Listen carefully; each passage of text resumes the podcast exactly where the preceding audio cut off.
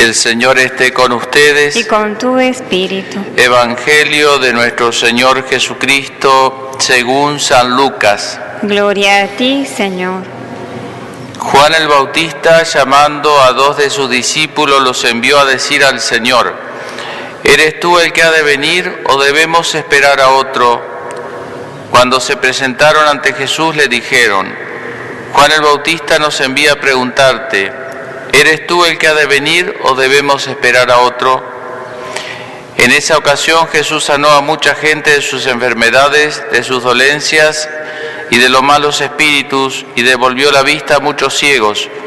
Entonces respondió a los enviados, vayan a contar a Juan lo que han visto y oído. Los ciegos ven, los paralíticos caminan, los leprosos son purificados y los sordos oyen, los muertos resucitan, la buena noticia es anunciada a los pobres.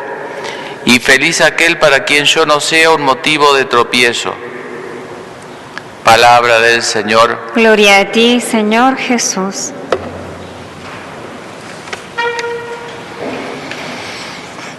Decíamos ayer que la esencia de la religión, al menos del cristianismo, consiste en eh, vivir esa vocación de ser hijos de Dios.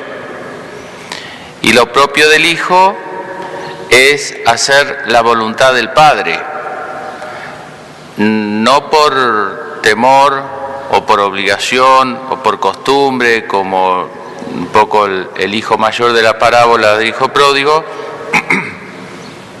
sino por amor al Padre, por confianza.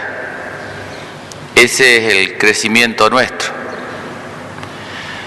Eh, ahora, el hijo que hace la voluntad del Padre no es el hijo adulto. El adulto justamente ya en el plano humano es más independiente y es natural que así sea, sino que es el niño. El niño es el hijo que hace la voluntad del Padre. Y eso es lo que significa, en último término, cuando Jesús nos dice que hay que ser como niños.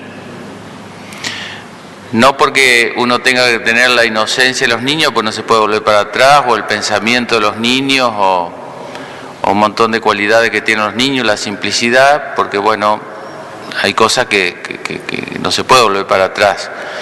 Eh, pero sí el espíritu ese de los niños que son, tienen esa docilidad que saben que dependen de, al menos los niños de antes, ¿no? No sé, los niños de ahora vienen un poquito más difíciles por ahí.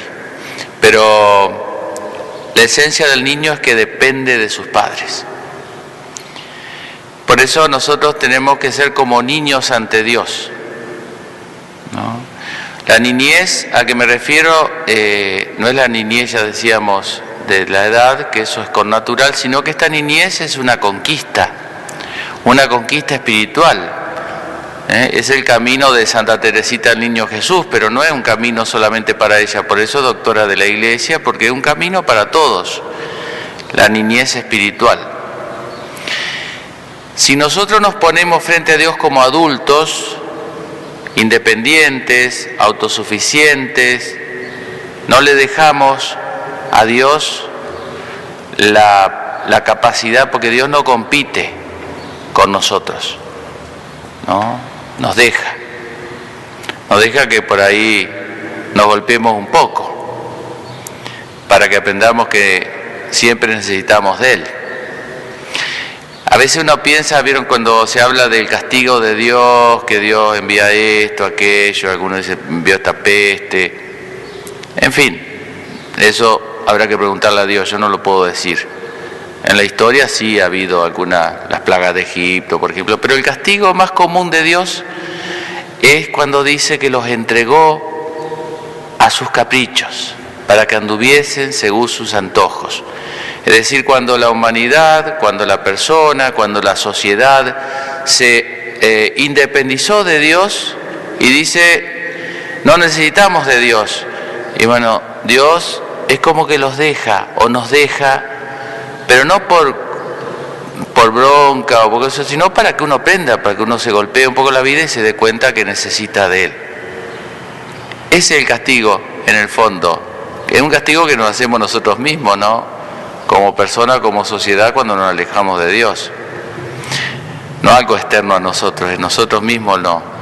Bueno, la idea que quería transmitir, que, que me surgió cuando leía la lectura hoy a la mañana de, Isaías, yo soy el Señor y no hay otro, dice no la primera lectura. ¿Mm? Eh, solo el Señor, en el Señor están los actos de justicia y de poder. El Señor que creó el cielo y modeló la tierra, etc. Él es Dios. Entonces, eh, tenemos que, aunque suene una cosa extraña lo que voy a decir, pero hay que dejarle a Dios ser Dios.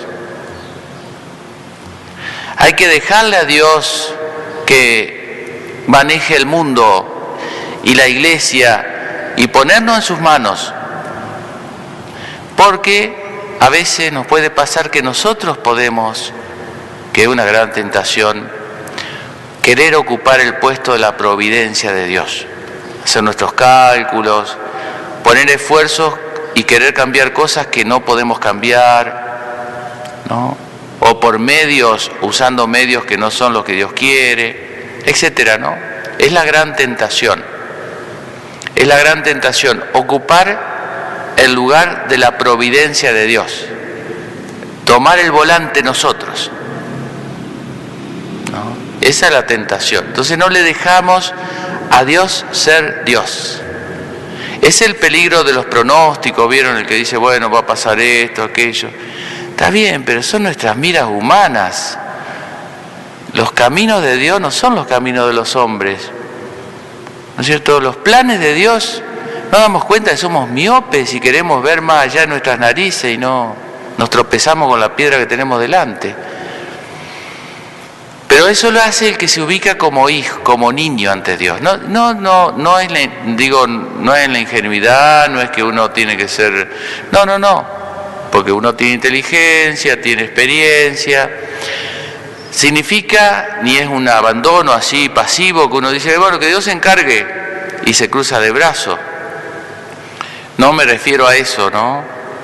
Uno tiene que hacer lo que tiene que hacer como hijo, pero tiene clara conciencia de que en definitiva, más allá de mis acciones, buenas o malas, más allá de las acciones de los demás, buenas o malas, más allá de todo el devenir histórico, las circunstancias, buenas, malas, el mundo, la iglesia, nosotros, estamos en manos de Dios.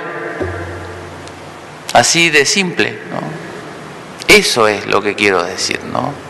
Esa es la actitud. Y cuando uno tiene esa actitud, fácilmente va a encontrar cuál es la voluntad de Dios y qué es lo que Dios quiere que hagamos. Pues si uno tiene la otra actitud de omnipotencia, o por el contrario, ¿no? De, no hacer nada, no de quietismo, digamos, lo contrario a eso, digamos, o va a hacer lo que no tiene que hacer y va a querer cargar el mundo sobre sí o los problemas y se lo va a aplastar, o no va a hacer lo que puede hacer y lo que Dios le pide hacer. Bueno, pidámosle a la Virgen entonces la gracia, ya que justamente Jesús nos vino a dar el ejemplo y la fuerza para vivir como hijos de Dios. Pero para ser hijos tenemos que aprender a ser niños, en, lo que, en el sentido que digo, ¿no? De un niño es en esencia relativo a sus padres, depende de sus padres. ¿no? Eso es en esencia un niño. Un adulto es lo contrario, ¿no? Ya depende de sí mismo. Bueno, que la Virgen nos concede esa gracia entonces en este Adviento.